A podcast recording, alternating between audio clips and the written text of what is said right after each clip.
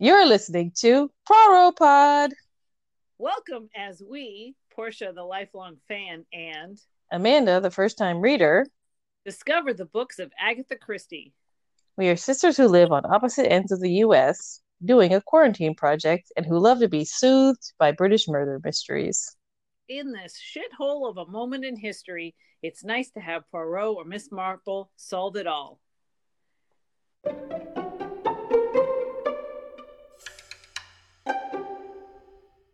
Hi, everybody. So, so it's been you a heard while. Our recording of our recording of Mr. Quin, number one, and then we did our recording with our mother for the thirteen problems. Mm-hmm. Um, and then we had a lot of things happen in life. Yep, a lot of things happened in uh, December of 2020. December of 2020 and early 2021. Um, so the following episode is um, was initially recorded in November of 2020, and then we didn't weren't able to publish it right away because life. Right. And so then... this this following episode is the first few discussion of the first few stories, or the second, the last. Oh man. There's a lot first half of the second half, the first portion of the second half. Help me, Portia. Right. And then a month goes by, and then we do the last two stories for I think an hour and a half on just the last two stories. So um there's a lot. It's a it's a it's there's a lot. There's a lot. We love you guys. Thank you for listening to us. And Please listen to this is this is the first part of the second half of Mr. Quin. and we will get the Praro pod and go. yes.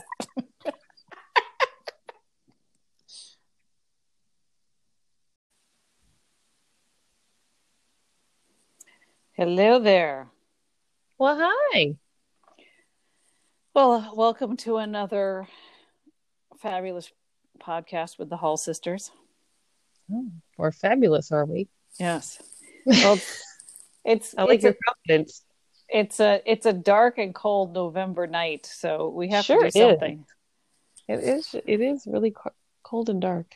So you know you have to do something to liven it up. You know. So and what better thing to do on a cold dark night than to review or talk about the second part of the mysterious Mr. Quin, which is so good. I yeah. am so excited about this book, and I'm excited to get into part deux. Part deux.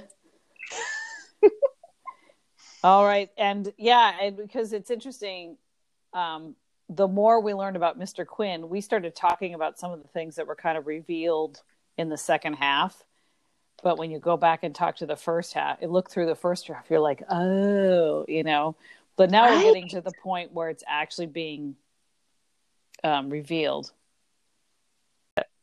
So the the first story of our second part of this series of the mysterious Mr. Quin is the man from the sea. Which, of course, who is the man from the sea? Um, there's questions. The question. yeah, yeah, there's questions. So the basic premise is uh, Satterthwaite is again traveling because he's never home, and he's traveling in Spain he it is, and it's interesting because he kind of is melancholy at the beginning, like oh yeah, everybody else goes to the Riviera. Why didn't I go to the Riviera? Blah. Like and he's having feelings. old again. Uh, right. Was this another one where he was like, "Everyone, I'm old and everything's sad." Yeah, you know, he did that at, at the beginning of a couple of these, for sure. I think this one for sure. Mm-hmm. But he was walking around and leaving the hotel, and there's this villa that was up on a cliff that overlooked the sea. And apparently, there's a famous story that uh, years ago, a, a dude d- drowned at the bottom of the cliff. He didn't fall, but he drowned. Um, um, and so there's that that had happened. Um, and Satterthwaite um, was had enjoyed walking over to this villa and he would talk to the gardener and the gardener was friendly and he would just hang out at the villa and he never knew you know who lived there. He was just like it was a cool villa to apparently walk by. And he would Right. kind of fantasize about like who lived there. Like it was a former you know prima ballerina that was no longer beautiful who was hiding there so no one would know. Like he made up all these different fantasies about who really lived there that's Um, right yeah just just to kind of make up the story and he never asked the gardener who really lived there because he kind of didn't want to break that imagination that he had that fantasy that he had around it So he runs into a dude um, who's annoyed, or actually, he was there hanging out, just looking at the water, and somebody walks up and is like, "Damn!" I think he actually said "damn," right? um, and then Satterthwaite described him as young, and then said, "Well, he wasn't that young. He was like in his early forties." right. But he seemed young. And so you know that's again you know this idea of what's old and young. Um miss christie has often been all over the place but clearly satterthwaite has been in his 60s and he actually ages because i think in the early ones he says he's 62 and in the later ones he says he's 69 so yeah like, no he rate he ages kind of chronologically. Um and then but so he describes this guy as young but he's like he's not actually young but he's young. Like he hasn't he hasn't lived. stuff. Yeah. And then he also so the, the story initially starts out with mr satterthwaite hey i did it. You did it. Um seeing this scene with this dog where a Mm. dog is like happy and enjoying life. And then he sees something smelly and he goes and rolls in it and he's just loving being a dog. And then a car hits him. And before he dies he looks at mr satterthwaite and is like how could you? Cruel world world that i trusted. How could this happen to me? And so when he meets this young man out on the cliff he he sees some analogous like signs in him. And he's like the the way he interprets this young man's behavior is you've had a very almost animalistic life. Like you just enjoyed the pleasures of life. You haven't had to think about anything. Basically you've been privileged and you've Mhm. just been able to go around doing whatever you wanted. But now he had that heartbroken look that the dog had. Like how could this happen to me? Right right. I forgot about the dog. And so And- he a couple of times analogizes this young man to the dog, both in his like lack of sophistication in his life, and then now he kind of had this look of betrayal. and then it comes out that the guy has been diagnosed with a terminal disease um and Has six months to live. and that's why he came to the cliff because he was going to throw himself off but then he has some regrets about his life because he said i never had a son um, and then the one thing he doesn't share because he ends up opening up and telling mr satterthwaite his whole story oh and That's the, at early on he said i've come out here a couple times to do this and the first time i came was this tall dark man who looked like he had a harlequin outfit on and mr satterthwaite is like oh i'm supposed to talk to you then Right. Okay. So yesterday, Mr. Quin was here to keep you from killing yourself, and today it's me. Got it. And that's why. And it's interesting because Mr. Satterthwaite easily goes into he he anticipates these roles, and he's like, okay, this is a this is a role for me from from Mr. Quin. I know what to do now. Right. And this is the first time it's not even like Mr. Satterthwaite didn't even see Mr. Quin. Like Mm-mm. if somebody else did, and Mr. Satterthwaite is like, Oh, you saw him? Okay, cool. I know what to do. Got do. it. Like I know what's going yeah. on. Yep. And so Yeah, like, right. And, and and as we see these stories progressing, which is one of the things I think is so magically well done about them, is that progression. Like at the very first story, Mr. Quin does all the talking, and then this is where it starts to be like just Mr. satterthwaite's like knowing that Mr. Quin has been there helps him know what to do next, right? Right. And then and then in in future ones, he's like, I looked at the chair where he might have been you know what I mean? I, I thought of what he might have said if he were here. So he's sort of like, and I thought about that in terms of like, even just friends in my life who are good for me. And, you know, at first you need them nagging you in your face. And you're like, Amanda, don't do that. Or Amanda, do this. Right. And then as you get better and better, you're like, what would she say to me if she was here? Right? And so I just, I just, I found that actually like very meaningful because I was like, yeah, okay, what would my therapist say to me if she was here, right? As you get Right. better and better at things, Right. Right. you're like, okay, Yeah. I know what she would say to me. I know which how she would see the situation, so that it helps me see the situation that way. Right. So, um, so that yeah, this is the beginning of Satterthwaite. Yeah, just the hint of Mr. Quin has been there. He's like, oh, and it and it allows him to take a more active role in his life, where you know him being kind of stuck in a rut of just a rich guy who goes and appreciates art, which isn't bad, but he doesn't have a family. He doesn't, so he feels old. Right. And so, but then when Mr. Quin comes along, he's like, "Oh, I'm supposed to be making a difference in somebody's life." Right. Um, so, uh, and the catalyst is this where we uh learn talk about who talks about definition of catalyst? So yeah, because when when the young man or the I like that the, the man who's forty is young. I'll go with that. So Yeah. when the young man says, "Oh, yesterday I was here and and you know there was this man here," that's when Mr. Quin says, "Oh, I no, excuse me, Mr. S says, "Oh, that was Mr. Quin. Do you know the concept of catalysis?" um, that's who he is. He's he's a catalyst, and when he's around things, things change. And so he says it to the young man as a concept. That that's where the book teaches us uh, that concept of him of him being a catalyst. Yeah, and so obviously Mr. Satterthwaite has that's how he's come to terms with Mr. Quin. It's like he can't hang out with them. They don't call each other on the phone. They don't make dates. He's just a catalyst who shows up, and Yeah. clearly Mr. Sat- and so yeah, and so I think I wrote this. down how he defined it. He says catalysis is a chemical reaction depending on the on its success on a substance for its success. Okay, try again. a chemical reaction depending on a substance for its success on the presence of a certain substance which itself becomes unchanged or remains unchanged and then mr quin's presence is a sign that things are going to happen where where he is strange revelations come to light discoveries are made and yet he himself takes no part in the proceedings so just mr quin's presence makes things happen but he doesn't actually involve himself in them right. so he Which- kind of makes it more deliberate for the audience. And then the question that we were asking is he an imaginary friend? Is he um a ghost? Is he you know what so many he? questions. Yeah. So um and then the one thing that the guy, the young man, we'll just call him the young 40-year-old man, um doesn't answer is Satterthwaite said, "Why here?" Because he was British. He was a British guy, and they're in Spain. Right. They're in Spain and he was sort of like because like Mr. even Mr. S was like, Why am I even here? I should have went to the Riviera.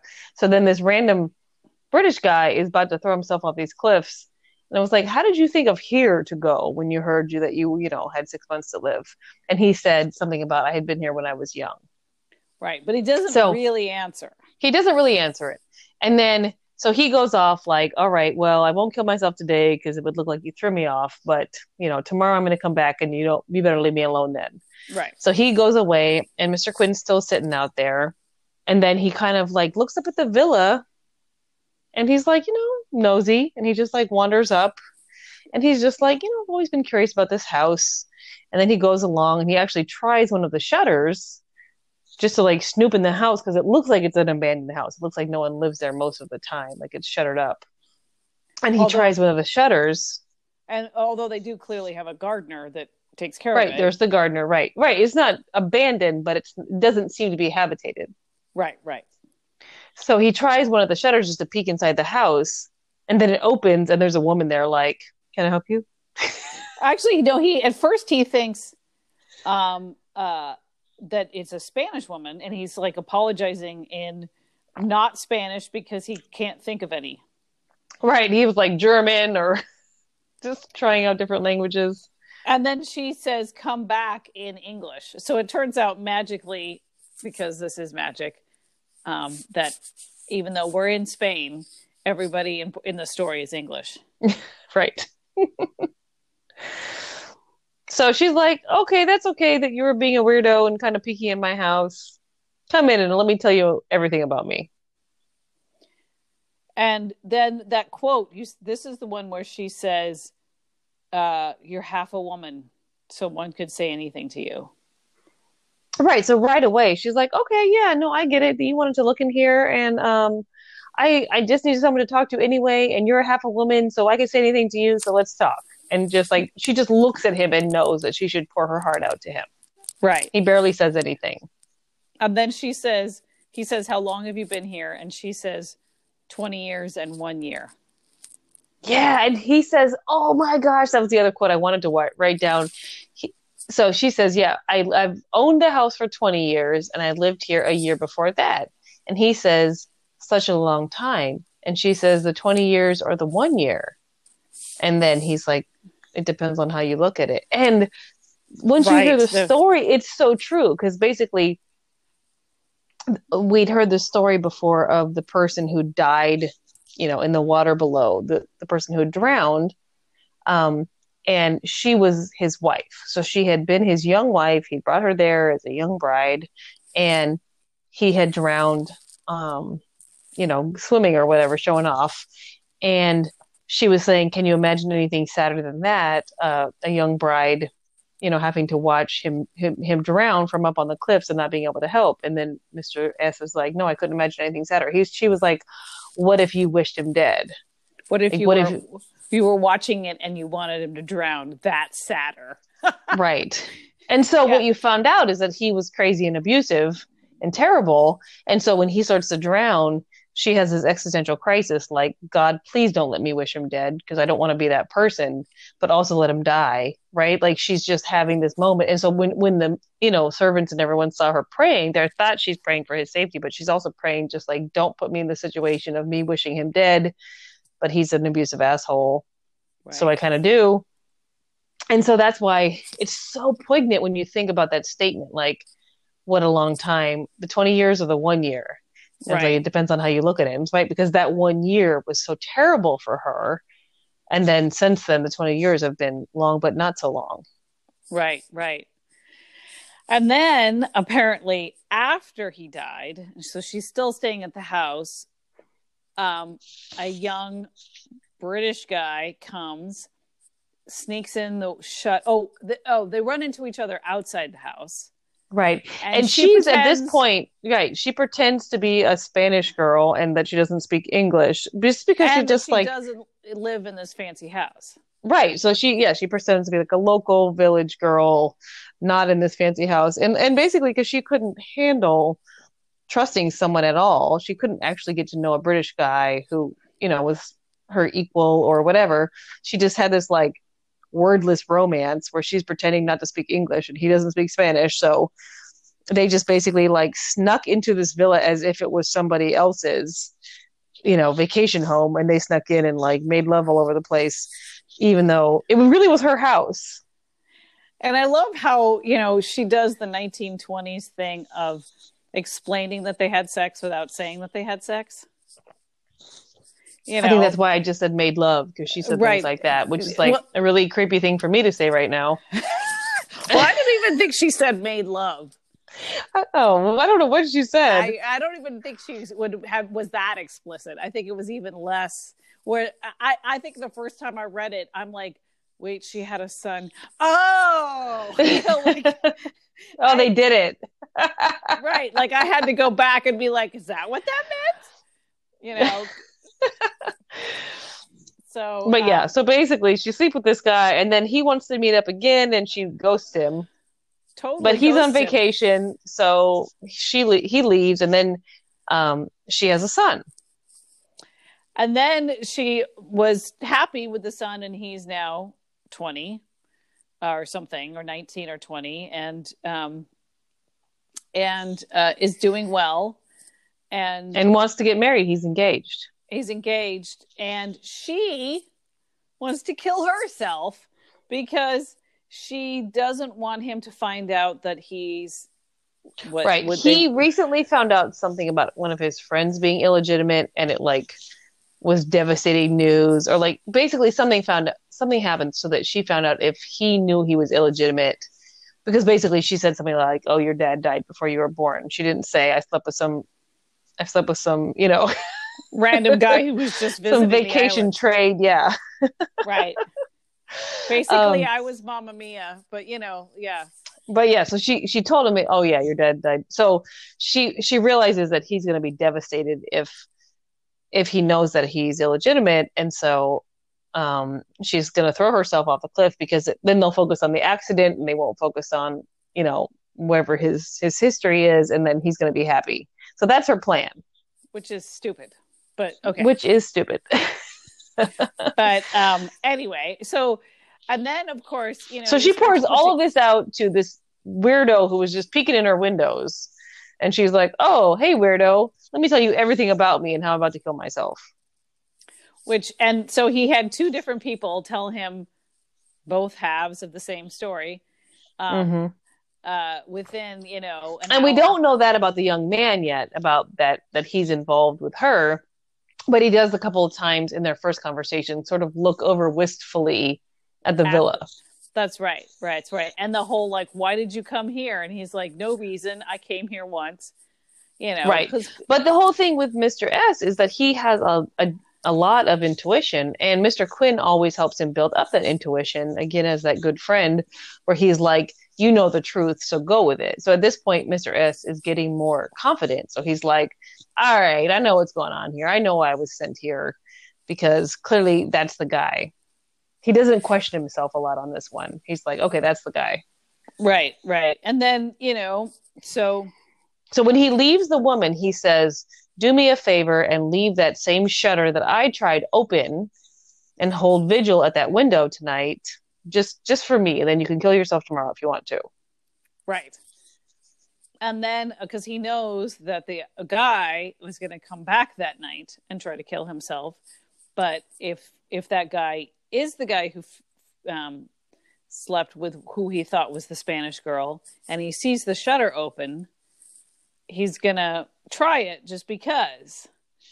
Um and it works. And, and yeah and then he actually does that. He runs into the young man and he's like hey sure kill yourself whatever you want to do but before you do just go check that shutter real fast. Right. so he he like pushes him on both right. ends. He t- he sets it up.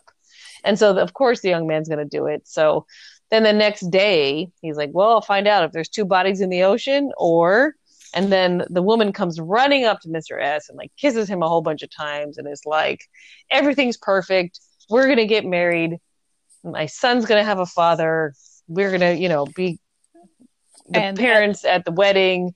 And, and I'm not like, going to let him die. Right. I'm going to, he's not going to die because now I, I'm here and I'm going to help. And she's like, Are you kidding? I won't let him die. I'm going to do everything I can so he won't die because like now that I've found him and and one thing we didn't talk about but like when she describes this her baby that she had she said that basically through having the baby she fell in love with the father because it was a one night stand basically but she felt like the baby was so different from her that he must have had his father's personality and that like through raising the baby through the kid that she fell in love with the man. So she was she felt like she was in love with this man all these years Right. And it's an interesting because I often, you know, Agatha Christie's basis of relationships, as we've talked about, has been problematic. Um, and so, first of all, she tricked this dude basically into sleeping with her by pretending to be a Spanish girl. And then, secondly, so that's a, you know, that's a great basis for a relationship. But then, secondly, um, and I guess I'm saying this because you know when you are talking about that you're falling in love with someone because of his genes, you know, like you could see the genes of the person, you know, and I mean, uh, you're making a lot of leaps there because again, like my personality is neither my mother's nor my father's, right? So if someone like fell in love with me and was like, "Therefore, I love your father," or "Therefore, I love your mother," I'd be like, "Well, I mean, there's traits that are similar." Right. But I don't right. know if you could like, you know, yeah. So there's a lot of that. But on the other hand, I feel like both of these people, okay, let's say these two people in their 40s who basically have never been in love, never been in major relationships, either of them. Right. Because he's out being a fuckboy till he's 40 until he got a diagnosis. And she was, you know, Being a mom. kind of having just being a mom and like kind of being asexual. And so, like, I actually could buy it because based on the child, based on having a child together and based on having this hole in both of their lives, I could see them having chemistry. I could, Right. for some reason, that one doesn't not work It for me, but I can Yeah. see on your side what you're saying that it's completely problematic and probably terribly and toxic. but also it worked for Well, me. But that No, probably says a lot of I'm things not- about I me. have a problem with the relationship. Um, it's just you know the whole idea that you can find out what the parent is like by looking at the genes. You know, and I guess I'm saying that as a parent, where I'm just yeah, like, no, it's again like yeah, I, I feel like if anybody was like, oh, I I could love your father based on how you act, I'd be like, well, I mean, I have these traits in common with him, but in lots of ways I'm different than him, and yeah, lots of ways I'm my and- own person. right. It, that and is that's a good point. so, but you know, the idea that maybe they did fall in love during that period of time that they were together, even though she was lying to him. I mean, I think it was a Um, one night stand, so I don't know if you can fall in love with a one night stand, but I do think, okay, let's just say 20 years later, it's infatuation based on the fact that they're both suicidal and have a kid together and have a new lease on life based on the Right. fact that, like, okay, there's Right. someone who might love me and we have the connection for a kid. So it might still be a terrible reason to get together. But I but I think it's realistic that they would both like jump you know, wholeheartedly and like lesbian U-Haul into this. Because it's like, okay, now I don't want to kill myself anymore. Now you're my new reason for living. Both of right them. and as somebody who had to you know started a relationship and a family in my 40s there is You do it a- fast. you do it fa- well yeah i did yeah but also I'm saying you do, right? In your 40s, you're like, all right, let's do this. but also there's a kind of a calmness to it that was different from when i was falling in love in my 20s Oh, interesting. um of uh i don't know how to explain that except for to say calmer you know because Because um, you've had a lot of ups and downs already. So, like, the emotional and hormonal ups and downs, you're like, yeah, but I know what this is like, right? Like, you just, yeah you have more resilience. Right. And then also more like, well, if it doesn't work out, you know, I've had a life and both of them were willing to end theirs, Mm-hmm. you know, and so the idea that this new lease on life in their 40s, I was relating to that quite a bit because, of course, I did. I got a new lease on life in my 40s. Interesting, yeah, and that's why I did. I did feel find it somewhat realistic, although I can see what you're saying because they still barely know each other. they Right. slept together one night, forty years or twenty years ago. So right, right. I see what you're saying. So who But- knows in in a year if we check back on them, how's that going? how's that going, Right. guys?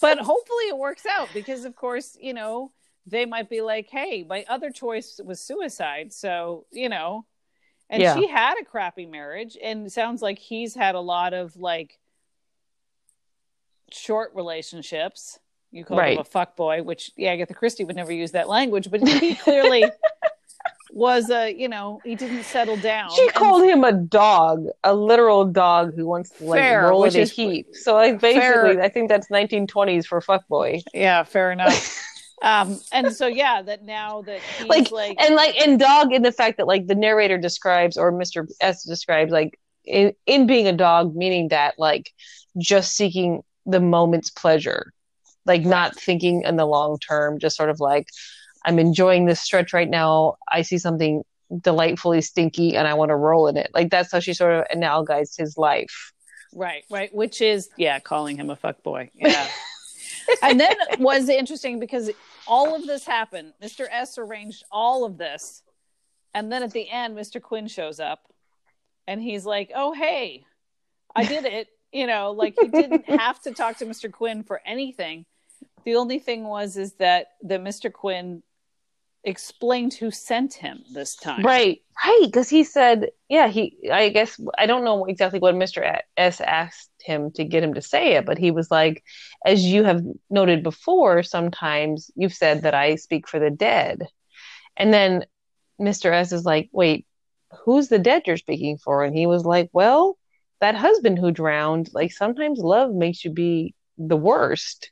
And he did love his young wife, but because she was weak, it brought out this totally toxic. Uh, this is not her language because we weren't saying toxic back then, but you know, brought out this really toxic side of him because she was young and innocent, and so he picked on her, and so he always felt bad about that, and I think he wanted to bring her happiness, and so this was that dead man's way of like fixing what he had done to her, and so he that that abusive husband who died is the one who sent Mr. Quin in this case.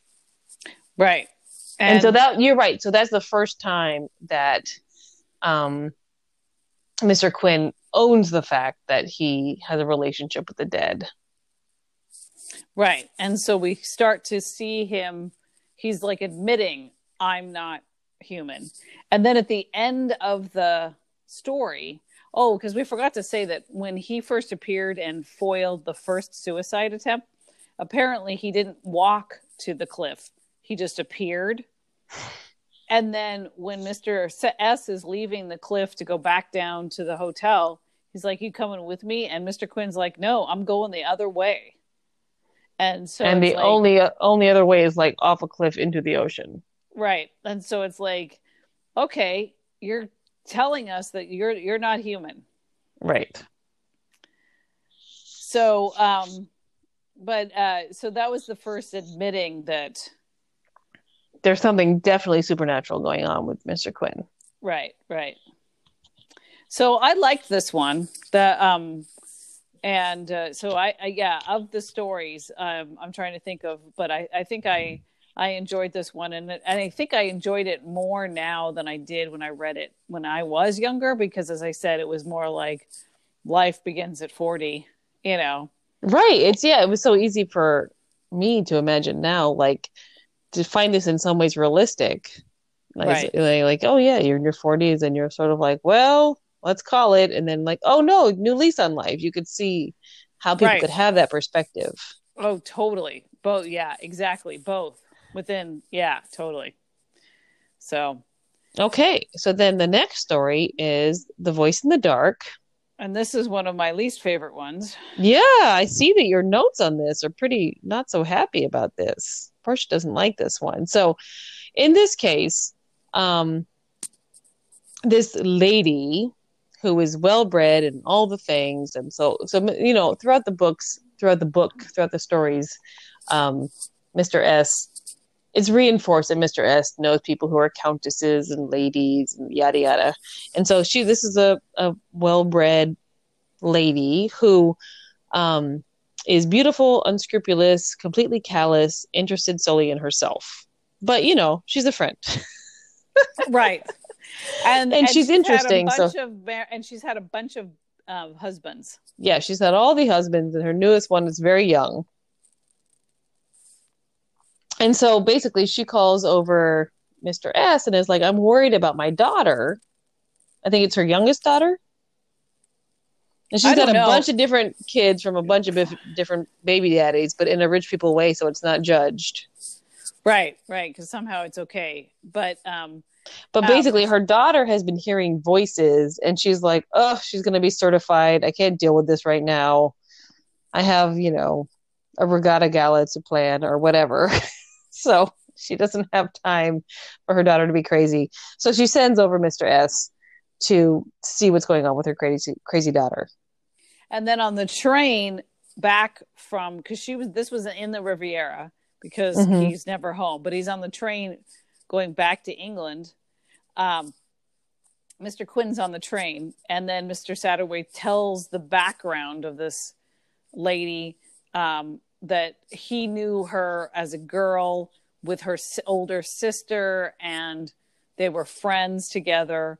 But then they they were in um, a shipwreck um, when they were kids, and the older sister died, and then a bunch of other people died, and then that's how um, lady what's her face oh yeah and lady. that was one of the important points is that this lady has one of the few titles that can be passed on the matrilineal line Oh, that's like right. so a lot of titles can only be passed from you know to boys but this title can be passed to girls as well and so like it was sort of like they were very distant to this title but because of a lot of relative dies relatives died and then they were in the shipwreck where the parents died and her sister died this woman became lady as a child she she inherited the title as a child yeah, I'm trying to think. Yeah, was uh, did she come in as a child? Yeah, I can't remember exactly. she, yeah, she, yeah. Was, she was a child Okay. Um and then she yeah, so she's got all these husbands and and then she sends and she complains about the fact that she has a grown-up daughter and how it's like it's again another of the themes where using everything in her power to look as young as possible and have right men as young as possible hang out. So, like the croupier story from last time, but there's a couple of times about this about people who are um, women who are hiding how how old they are. right Um, Right, because this so this she- woman is dating a young guy who's clearly dating for her for her money, but she doesn't care. Right. Um, and so, she, but she's complaining about the fact that she has this serious, uh, sensible daughter who's grown up, but who's hearing voices. But she tells, and then Satterthwaite tells the whole story to Mr. Quin, and Quin says, "Hey, I'm going to be at the Ball- Bells and Motley," which is unusual because Quin usually is like, "Hey, I'm here for a second, and now I'm gone." Mm-hmm. So Quin says, I'll see you, I'll be somewhere you can actually find me, which is unusual. Right. So so then Mr. S goes and he meets with the daughter who's like, "Yeah, I have been, you know, hearing someone saying, give back what's not yours." Something like that. Yeah, give Like back this- what you've stolen, give back what's not yours. Yeah. so she's hearing these voices at different times and like no one believed her at first but then recently it happened where her maid heard her the voice happened and then felt someone brush past when there was no one in the room so at least there's someone else who's observing the phenomena Right. And then, um, so they're trying to figure this out because she can hear, she's heard, and then she did have, um, feel something being pushed against her throat, and then she had a mark on her neck. And Oh, so yeah. it's not a dream, right? right And then she gets this um, letter from her mom, who's still in the Riviera, who says, Thanks for the chocolates. Uh, you didn't need to send those. Man, I've been super sick. right Food poisoning. And Mr. Satterthwaite is like, uh, and she was like, That's weird. I didn't send my mom chocolates. And Mr. Satterthwaite was like, Okay, your mom's suffering from food poisoning and you didn't send the food, po- uh, the chocolates. Somebody's trying to kill your mom. right Um, and then they were talking about who would be the next in line, mm-hmm. and I can't remember. it was another like cousin or someone Yeah, was he around? I think it was a male cousin. Oh yeah, Mhm. yeah. it was a male cousin who of course had proposed to her because cousin love Because we're back to saying cousin love is okay. it wasn't okay in the Sittaford mystery. Remember? so then, um, uh, a the they have a séance with a spiritualist and a medium. yes What's the difference? um yes Okay. And then Yeah, they they'd say start- yes. That's an important question, but we don't know the answer. okay. But they for a while they were talking to oh, I forgot about the séance. Yeah, so they're like, I remember because it was like we're, they were talking to an Indian whose name was oh, right. So I would And say was like, oh, overall, Mr. Quin is pretty light on the racism as a book overall. right. But this one, so they're doing the séance, and some like British lady is channeling spiritual energy, and then s- channels a.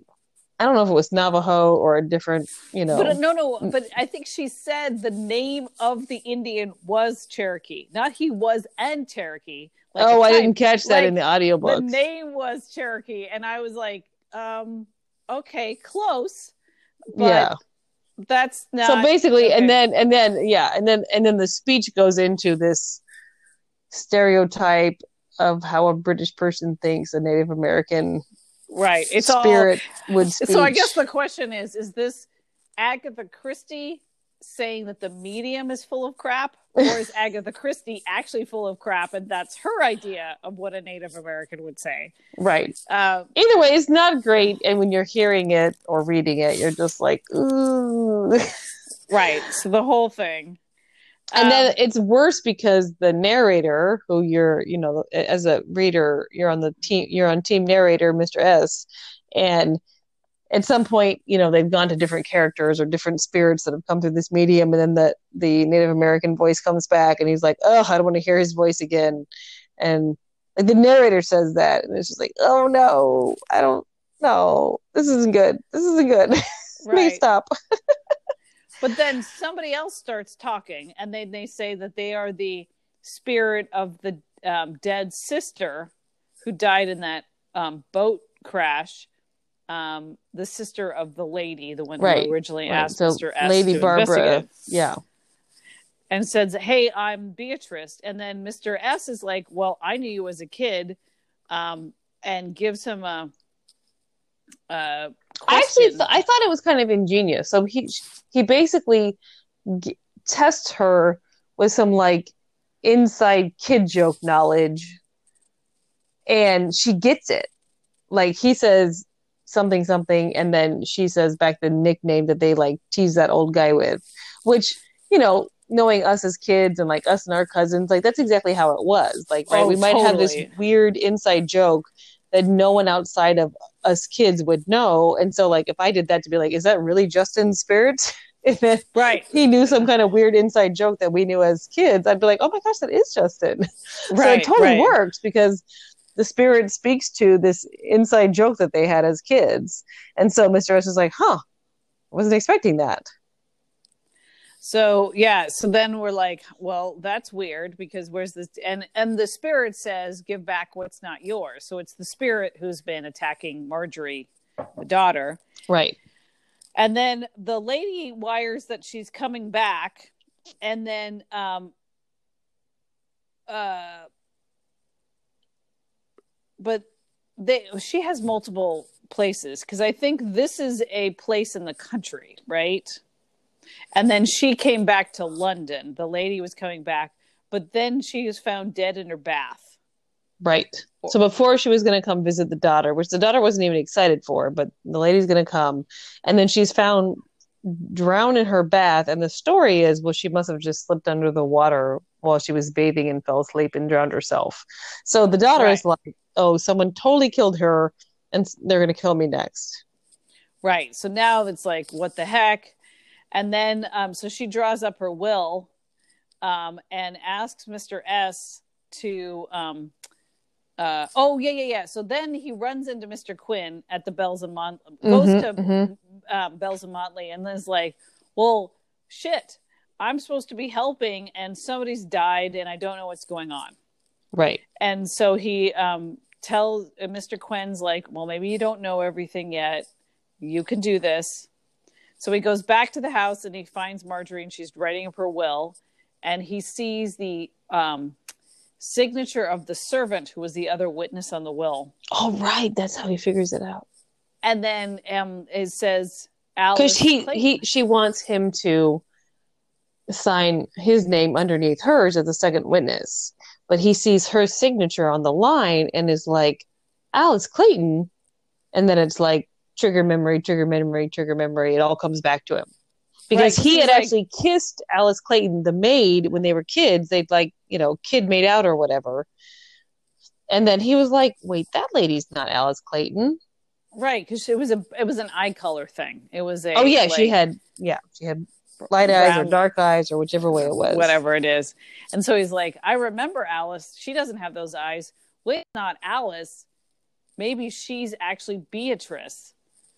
Um, and so then it, and then Marjorie and he kind of figure it out together, where it's like, oh, so what happened? So basically, when the shipwreck happened, the the you know the maid died, and the older daughter got hit in the head. got hit in the head. hopefully by accident. We're gonna go with that. Right. And That the, the younger daughter didn't hit her, but like you know, she got hit in the head and was disoriented. So the younger daughter decides to trick her and take advantage of her brain injury and say, "Oh, yes, your name is Alice Clayton and you're our maid, right, and so therefore I get the title." right. And she had a big So basically- on her face or something from the Right. from the boat. so crash. she basically stole this she like what's that movie with goldie hawn and it's like about trapping a woman on a houseboat who has memory loss. It's terrible. Um oh uh overboard. overboard or desperately seeking susan. Like so she basically like is Right. like oh you're a maid. You're not who you were before. She like plants an idea. And again i have neuroscience questions about how realistic this is Right. but i think it's an interesting premise. I think it's like of the thing of the plots we've heard of from now on and before like it's in the realm so basically she's disoriented and so you orient her to a false identity. You are this maid. Right. And then you work for me. I have the title. And then that she's lived this whole life this way. And then mr s is like wait a minute. That's crazy because she looks so much older right. Yes. than the lady. But then and he kind of brings up an interesting point about class and privilege because he's like is just access and in station in life that much more aging Right, because the lady Barbara spent all of her money to look as young as possible this whole time. Um, right and the other her older sister who she's treated at her as her maid all these years looks 20 years older than her because she's been living a, a harder life right, and that also is it, which is so screwed up and that also um, is an interesting thing to think about. And I know that I've seen this like in Downton Abbey kind of stuff, where they have maids who are children and they live in the, you know, the house with the family, and so it seems very, you know, like messed up. Like you could have a 14 year old maid or whatever, because I think these guys were like 12, 13, you know, when like when right right right so wait so why did this one why did you not like this one? I guess is it because, because- of the sister violence? Because you're afraid that like when you get hit on the head i'm going to indoctrinate you? I guess because that you're my servant? I guess because of and take over your life and single white female you? I I don't know because uh, oh and then the end of the story is they figure it all out and then they go up to the person who they thought was Alice Clayton but was actually Beatrice and she died of heart failure after killing Yeah, that was one of those things. It wasn't like the killer killed themselves. It was like the killer had heart failure right at the climax of the story. but she like, had just okay, killed her sister. You know, she had just killed her sister, and and it's interesting because they couch it not that she was doing all of this on purpose for revenge, but that her like TBI was manifesting itself and making her do these things. But like they didn't make it. They made it sound as if she were not doing this with intent. right? That That that, she kind of she was confused. or something. But like honestly, I think it was super intentional because she sent chocolates. right, She drowned the lady. She was doing. I was like, oh no, she's not confused. She's very clear about what to do now. She got her memory back, and she's like, fuck these hoes. right, They've ruined my life. I'm gonna kill you and your daughter, who have ruined my life and I could get the title. kept me in servitude my whole life. yeah and um but i guess the other thing is is that um this i think of the reason i thought it was creepy and sad is that marjorie was a nice young lady Right, right. So the main character, the daughter, who's been hearing the voices and like, yeah, like she's yeah, it, she was sort of a passive victim or passive, yeah, in all this. and then the two sisters together you know like a one sister yeah i just think it's sad like one sister doing that to another for her whole life you know for For years her whole life. you know so because obviously if this happened when they were in their tween years right and then um she gets the title and then she had a grown-up daughter so she was Right now they're in their fifties. 40s or 50s yeah and so that's 30 years where she's using treating her sister as a uh, servant and not having any qualms about it. Just sad. The whole that that was sad. Yeah, Um, Yeah, and now that you mention it, it is super sad. so um and and in a book that has a lot of magic and romance and closure i guess this has closure I mean, yeah, the only closure is that she's dead. both of them are dead yeah yeah, both moms are dead, so this girl can just be like, "Well, my mom's a terrible person, and then my aunt killed her, so she's a killer, which isn't a great type of person to be." So, so now Yay, me. yeah so now what do i do with my life yeah yeah, I guess you're right, and yeah, there was no happy family, you know, super happy fun times at the end of this one at all. right so That's a good point. so I, I think that was why it's one of my lesser favorites of it because there's so many kind of cool um uh moments in a lot of these but that one was just kind of like sad so Yeah, totally. okay Okay, so then the next one is a love triangle. And yeah the moral of this which I can't help but cue the music from Crazy Ex Girlfriend when she talks about love triangles. and the moral of the story is don't be too beautiful Don't be beautiful because people are crazy when you're beautiful. and I, I you know there's other agatha christie stories where she does something like this there was a, a poirot story later that has a similar premise where this woman is like oh and then this other guy did this thing and this other guy threatened to kill himself and then there was this other guy but i'm sure he didn't mean it. And you know like this like what happens when you are absolutely so beautiful that um um yeah that it makes people be crazy things.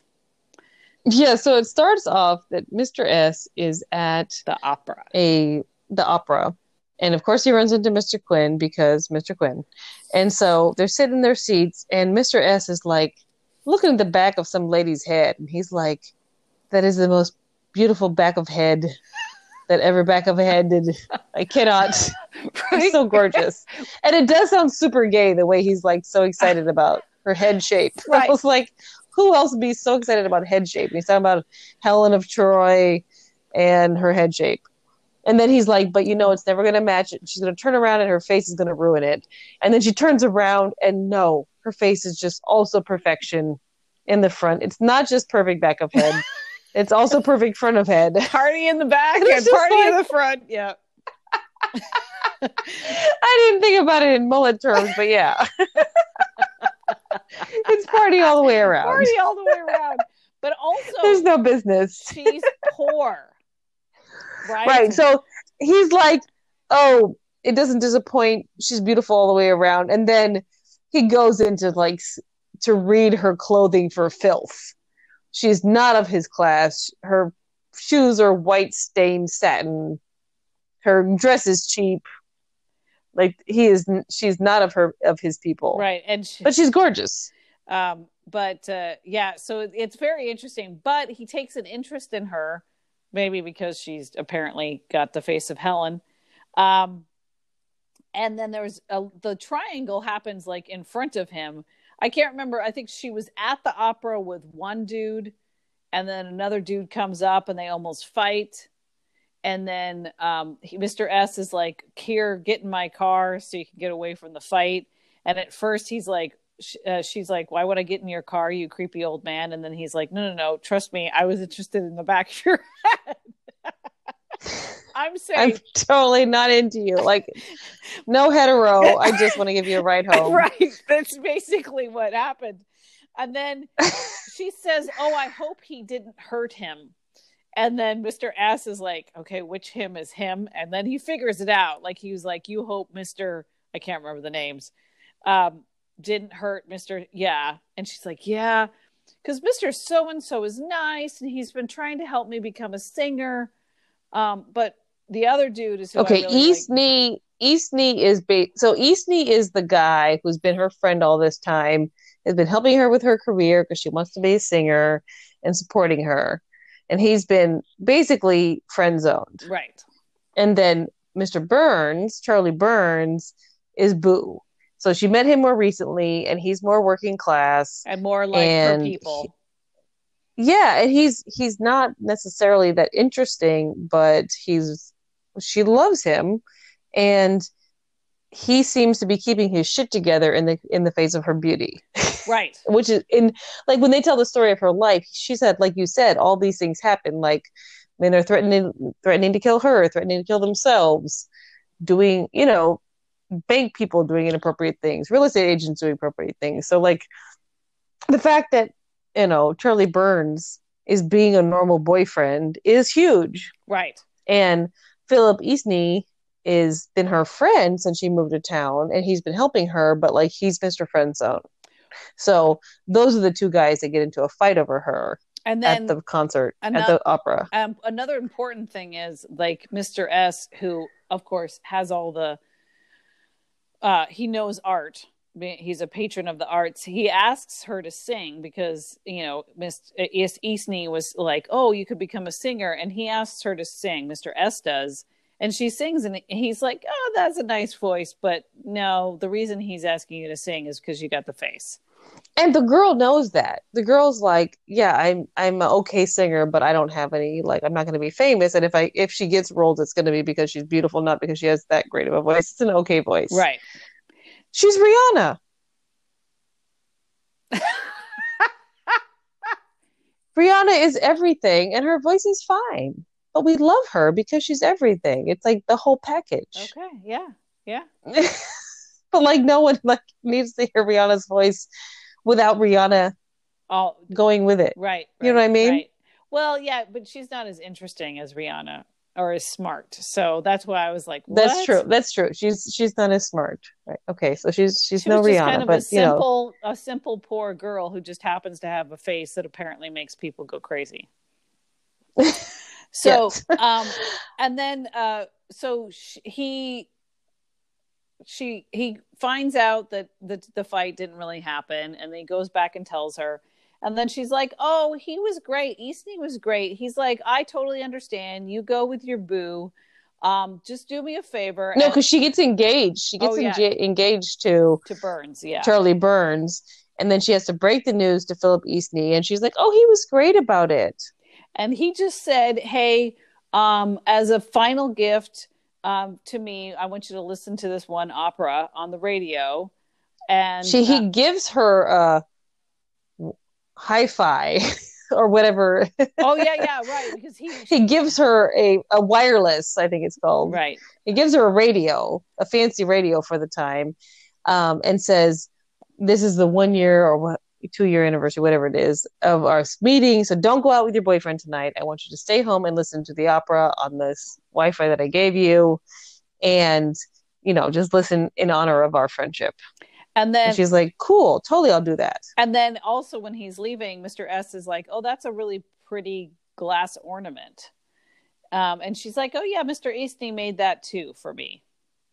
Um, and so this is all the big setup, and then so, And then and then Mr. S goes to a random restaurant, actually looking for Mr. Quin, because he's like, "I might run into him here," but he goes there, and Mr. Eastley's there, yeah, do we and even Philip ever, Eastley. right? Because we the only saw, time we saw her, Quin was in this story was at the opera at the very beginning, right? No, at the opera again. Like again, I feel like he's being pulled further and further out of the stories as Mr. S sort of embodies his energy Right, without him. right. So, so he goes to the restaurant looking for Mr. Quin, but he sees Mr. Eastley there, and then he has this like engaging conversation with Mr. Eastley, and he's like talking about how he worked in the in the in the war and nerve gases and talking about opera and how this guy can shatter wine glasses with his register of singing um and so Mr. S is really into him and thinks he's great. And she's like, he's kind of like, why did that girl choose the boring guy over this guy who's way smarter, way more interesting? He's a great guy. And then he's walking down the street and he's like, hold on. Music, register, shatter glass, nerve, Nerve gas. Yes. He gave her a radio. He gave her a, a glass Glass sculpture. Hold on. oh God, let me run to her apartment. So he runs to her apartment and he pulls her out. He's just like, I know we've only met once, but get out of there. And then as he pulls her out, a stray cat goes in and dies because right then the opera plays the high note, which plays at the certain register, which shatters the glass ornament, which releases the nerve gas, and the cat dies, but the girl doesn't die. So basically, this Mr. Philip Isney had is a sociopath who was like, okay, yeah, I'll act fine with you getting engaged to this other guy, and then just if you if I can't you know, have you, then no one can. Right, murder you in your home. Right. And you know, uh, the other, there's a bunch of other stuff about this. One. Honestly, this one felt really dark to me. Oh yeah, because because like the whole like oh act fine and like and then like literally oh it was terrible like it's just so evil like all she did was reject you and you gonna poison gas her like oh that hurt me yeah, I guess because the whole like men overreactively completely to being because even the term friend zone implies that all women should be available for all men. Well, and that's why I use it in this case because I feel like that's the energy there, right? right Where he right. that's his energy. And like I don't think that I think that's stupid energy because friends are a thing. Right. It's not but, a bad thing. But like and that and that's literally why I used it is because I feel like that's the energy that he was interpreting it by. Like I can't believe she friend zoned me when I've been putting in this time on her. And she was like, Oh, I thought he was a normal person who was being my friend. And and then I think there was So yeah, I wasn't using that term for me thinking that's appropriate, but I think that like that's how he saw things. Right, fair. Yeah, yeah, that's a good point. Yeah. But you're right. It's like, yeah, men thinking they deserve something from you. And I think that's why this one made my skin crawl because it felt so realistic. Like, honestly, oh, I don't yeah. know any stories of like sisters taking advantage of each other's concussions to get a title. I don't know that story. but, but like know, men well, showing violence against women because they didn't get the sexual attention that they thought they deserved, that happens every day. Yeah, and so like this one really this one got made my skin crawl. Like this one was disturbing. And also because he just had that really smart sociopathic serial killer energy right, which right. is a trigger for me just sort of like i can't with that. So this one was rough for me.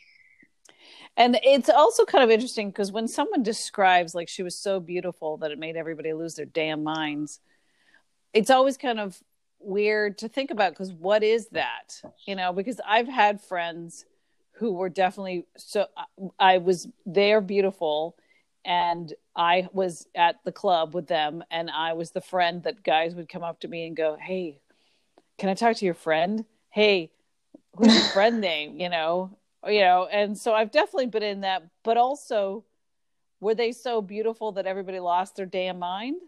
Uh so I'm trying to right. imagine what that looks like, right? You know what I mean?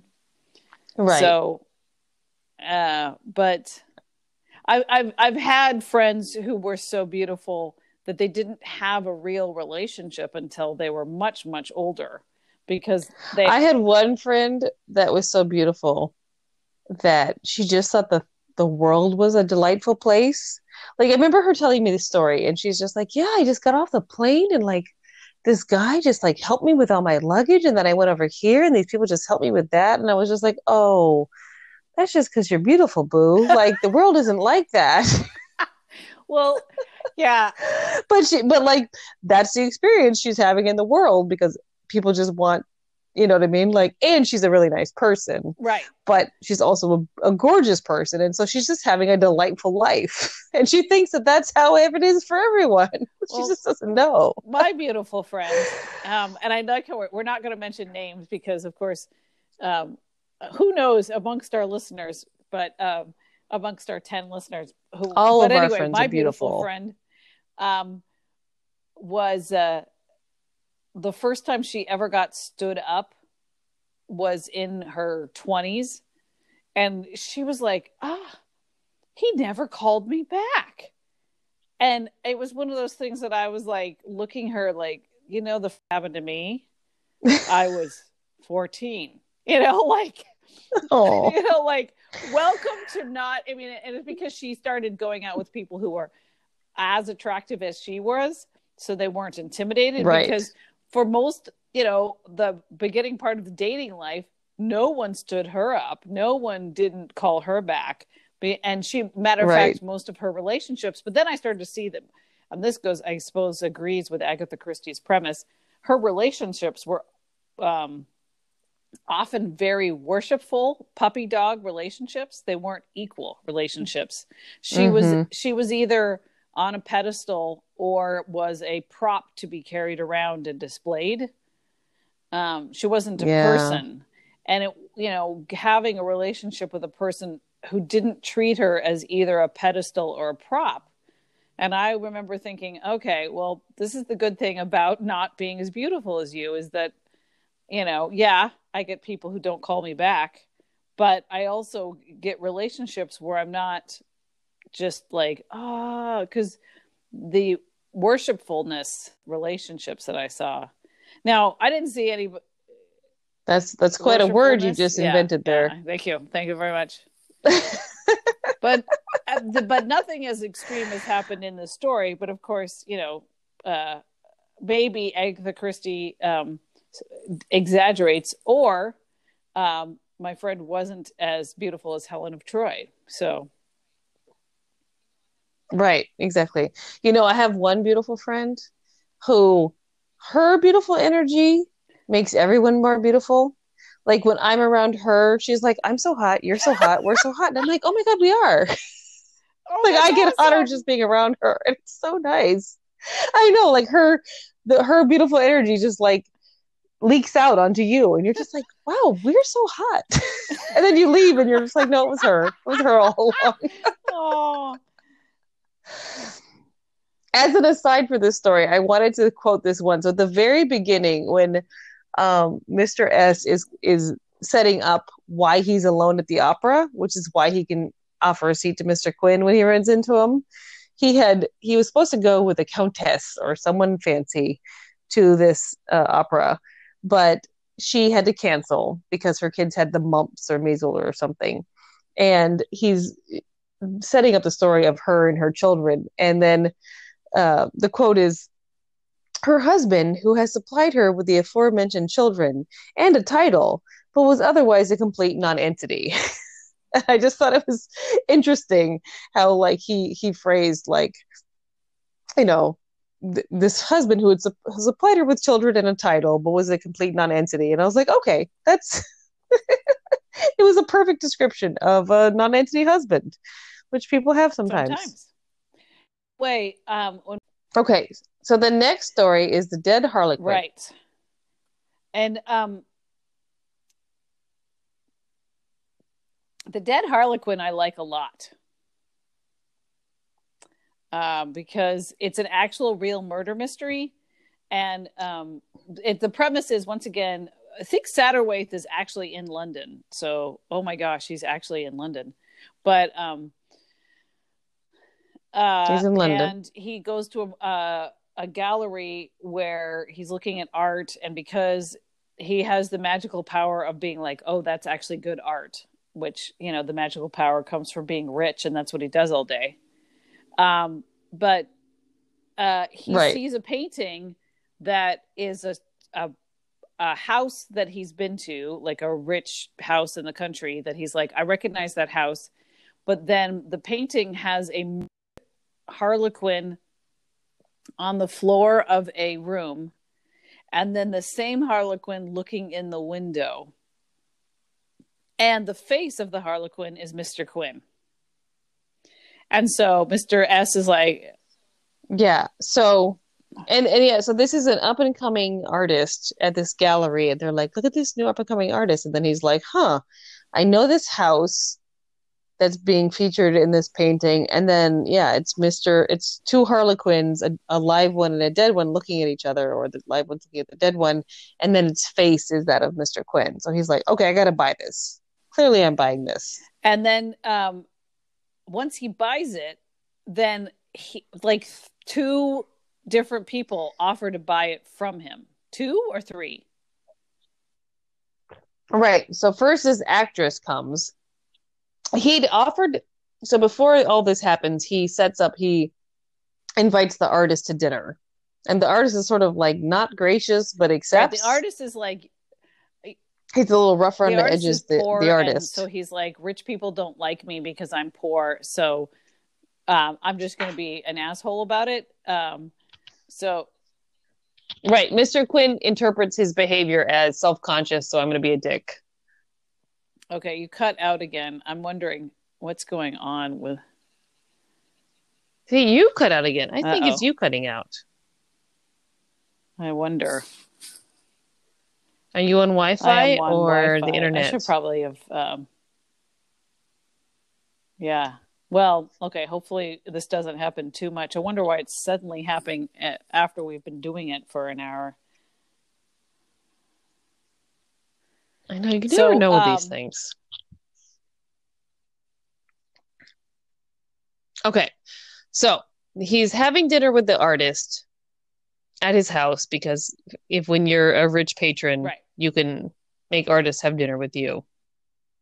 And then a woman comes over who is a fancy actress and is like, "You must give me that painting. Everybody gives me what I want. Won't you give me what I want? Because I want that painting." and he's like, "Bitch, I'm not giving you this painting. And like fancy British people, like uh, very polite way of shutting her down, but he's not giving her that painting. And he's like, nah.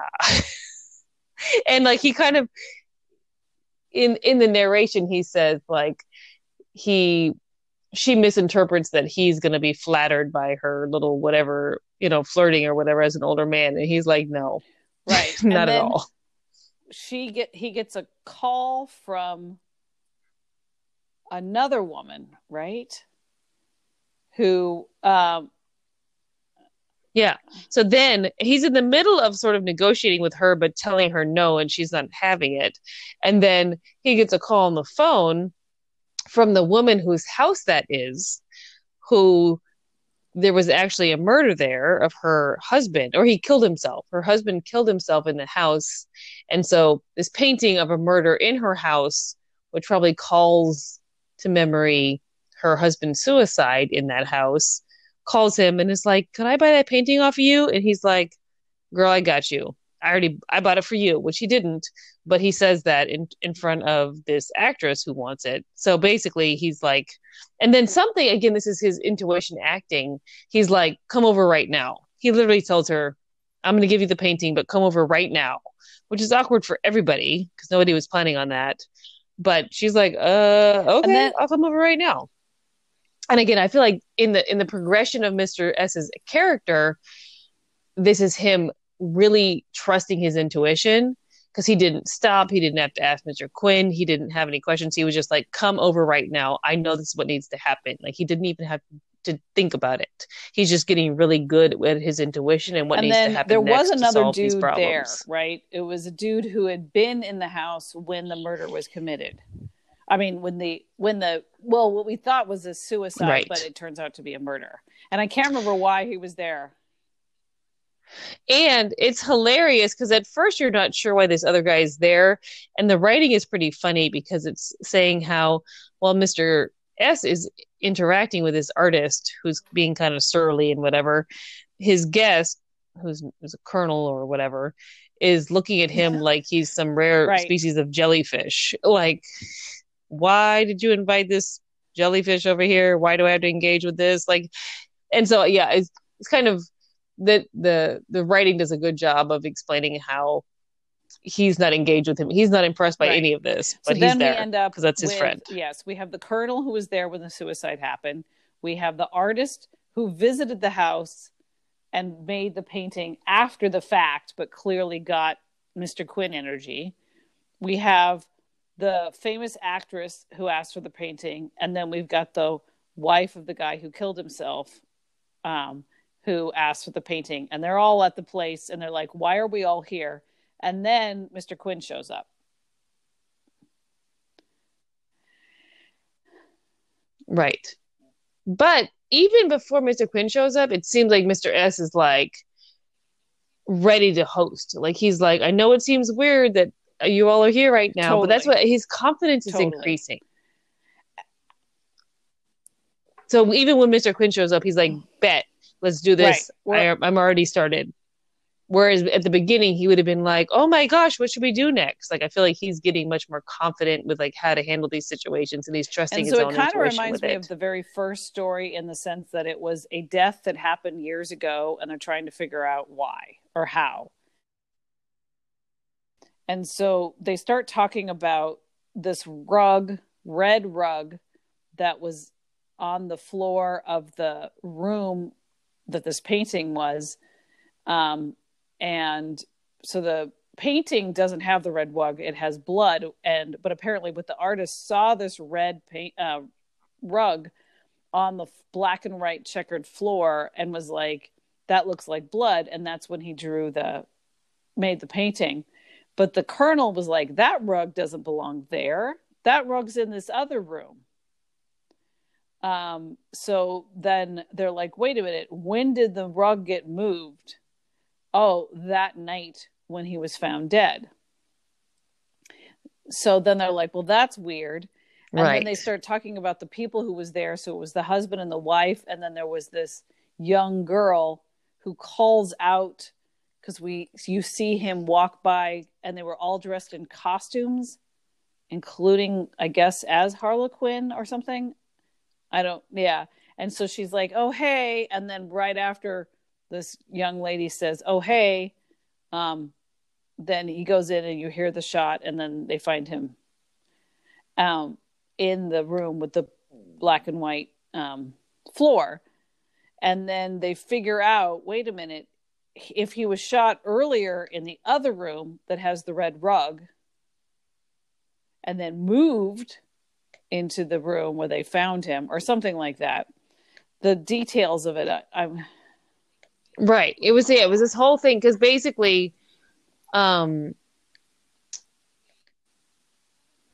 they someone pretended to be the guy goes in the room, and then you hear a gunshot, but really it was the killer going into the room, and then they move the body in there, and there was some sort of a priest hidey hole. Which why is that a thing? I have a lot of Um, questions there.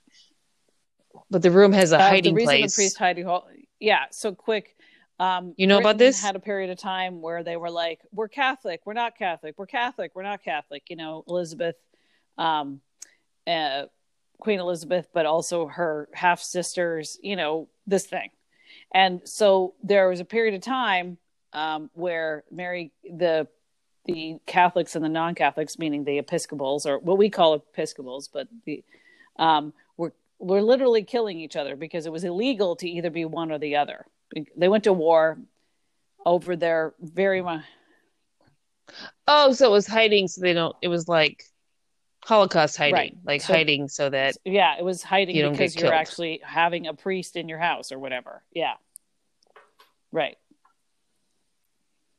uh, okay, okay, okay, okay. Because I didn't I didn't know what that was about. So this room had one of those.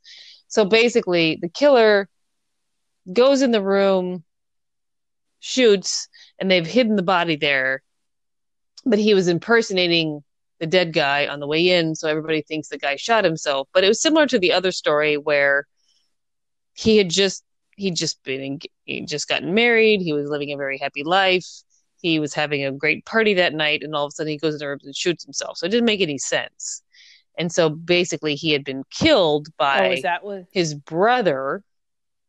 And yeah it was his brother who would have got the title or the money or whatever next. Called and the woman who you know was And in then- conspiracy with him. Yeah. And so she turns out to be the artist the actress who was coming trying to offer money for that and the whole the the reason the tell for the story was that there was no blood. So when they found him he'd shot himself in the heart which first of all no one suicides by shooting themselves in the heart. But he was shot in the heart but there was very little blood. Yeah. And so because he'd been shot in this other room they had moved the red rug over the blood stain and then Right, moved his body into and this then room. that's right. And then um the artist um painted this and had met the wife and said that she was beautiful and was a kind of a ghost because she was so sad right he'd met her on a And train so- Yeah, Like, he'd met the so, wife you know, separately. interesting that he made this painting, and then Mr. Quin was there when they all comes out, and the actress turns to Mr. Quin and says, "I knew you saw me." So when she had killed or helped the brother kill the guy, apparently had looked outside, and Mr. Quin was looking inside like the painting did. But how would the artist know? Because it was like years ago.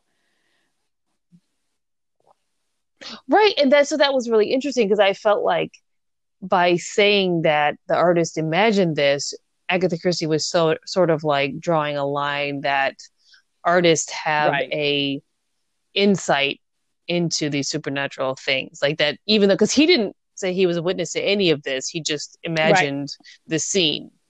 But it looked just like the murder scene, and the woman who was there for the murder said, I knew I saw your face there to Mr. Quin that the artist had painted. And so I felt like that was Agatha Christie saying that artists have an insight into Right. this sixth sense kind of thing. Mr. Quin left without saying goodbye because at the end the artist is actually like in a good mood and like, oh, maybe rich people don't hate me. And then he turns to say goodbye and he's like, Your friend is gone. And it was like, yeah, you know, clearly he was Yeah. he totally did. snuffleupagus. Snuffleupagus pre whatever. Yeah. and then and then he he wants to like he's a totally sulky guy this artist but then um mr s is like you know if you call up over there i think she'd like to hear from you and he's like no she doesn't i mean maybe Right, she right. does Yeah, okay fine i'll go Now she just so the woman who was like super sad and apparently alive but dead that he had met on the train. Now she knows that her husband didn't kill himself, that he was murdered. So that gives her uh, closure. oh yeah. And the whole thing was about the cover story for him killing himself was because he'd also gotten like some servant pregnant. And that's why he oh. killed himself because she found fake Oh, letters yeah. fabricated from the servant to him. And so she'd had this memory of like my husband of one year who's my baby daddy. So she has a kid from him. But like basically he also got this other woman pregnant and then killed himself when that was going to come out and so she'd kind of had a very tainted memory of him and again mr mr quin's role is often to right a wrong around a death and like around a memory and so this all came out to prove that none of that was true he hadn't gotten All cover some other story. woman pregnant he was loyal to his wife Right. it was just his brother had killed him. Yeah, it was all a cover story for the murder. And so now she was like, I can move back to that house now. I can I can bring my son there. And like it basically lifted a veil over her whole memory of her husband. And then Miss and then Mr. S is like to the artist, right, like, right. And you so, should go see about her. right. That went So there is a big an big happy one. I like family ending one. for that one. Okay. it was interesting and i this is a total aside but um there is a really creepy um murder story true story that happened in washington dc which i heard a um crime junkie podcast is a crime junkie is a podcast and they did the a, an episode on this um the murder of robert wone um and it's a super super creepy happens to be gay murder that happened in DC and like I can picture all these places they're talking about. Um but the the thing that's super creepy about the murder is there's no blood with the Oh, body. wow. like the guy's dead and there's no blood. And it doesn't make any sense because like the injury should have caused a lot of blood but there's no blood at the crime scene. So it reminded me of that because it's like yeah if a guy shoots himself in a heart you're not going to have no blood at the crime oh. scene. Like something fishy is here. And so when when Oh, they when they highlighted that I was like oh it reminds me of that one. Yeah, which I I can't listen to any of those true crime ones because they just creep me out and I can't sleep at night. Which is unlike a, a British murder mystery, which is Right. fictional, Which we which, is decided soothing. is soothing somehow. yeah. Yes. Hello. Okay, so all right, so we're gonna pause there and move on to the next Mr. Quin story at our next pod because we've kept these people listening for way too long now and they are ready to go to bed and or start work and or finish their lunch break or whenever they listen to us. Right. Who? us. What do you think they listen to us, Portia? That's a good. Is it on their way to work? Do people drive to work? I don't know. I don't know. But I ride my bike. I listen to headphones on my bike, and that's probably not safe. so yeah, so uh, an hour and a half of Mr. Quin is enough. Okay, so we're going to pause there and continue our Mr. Quin analysis um, in the next pod. So everyone have a great night and or day, and we'll talk to you next time. All right. Bye bye.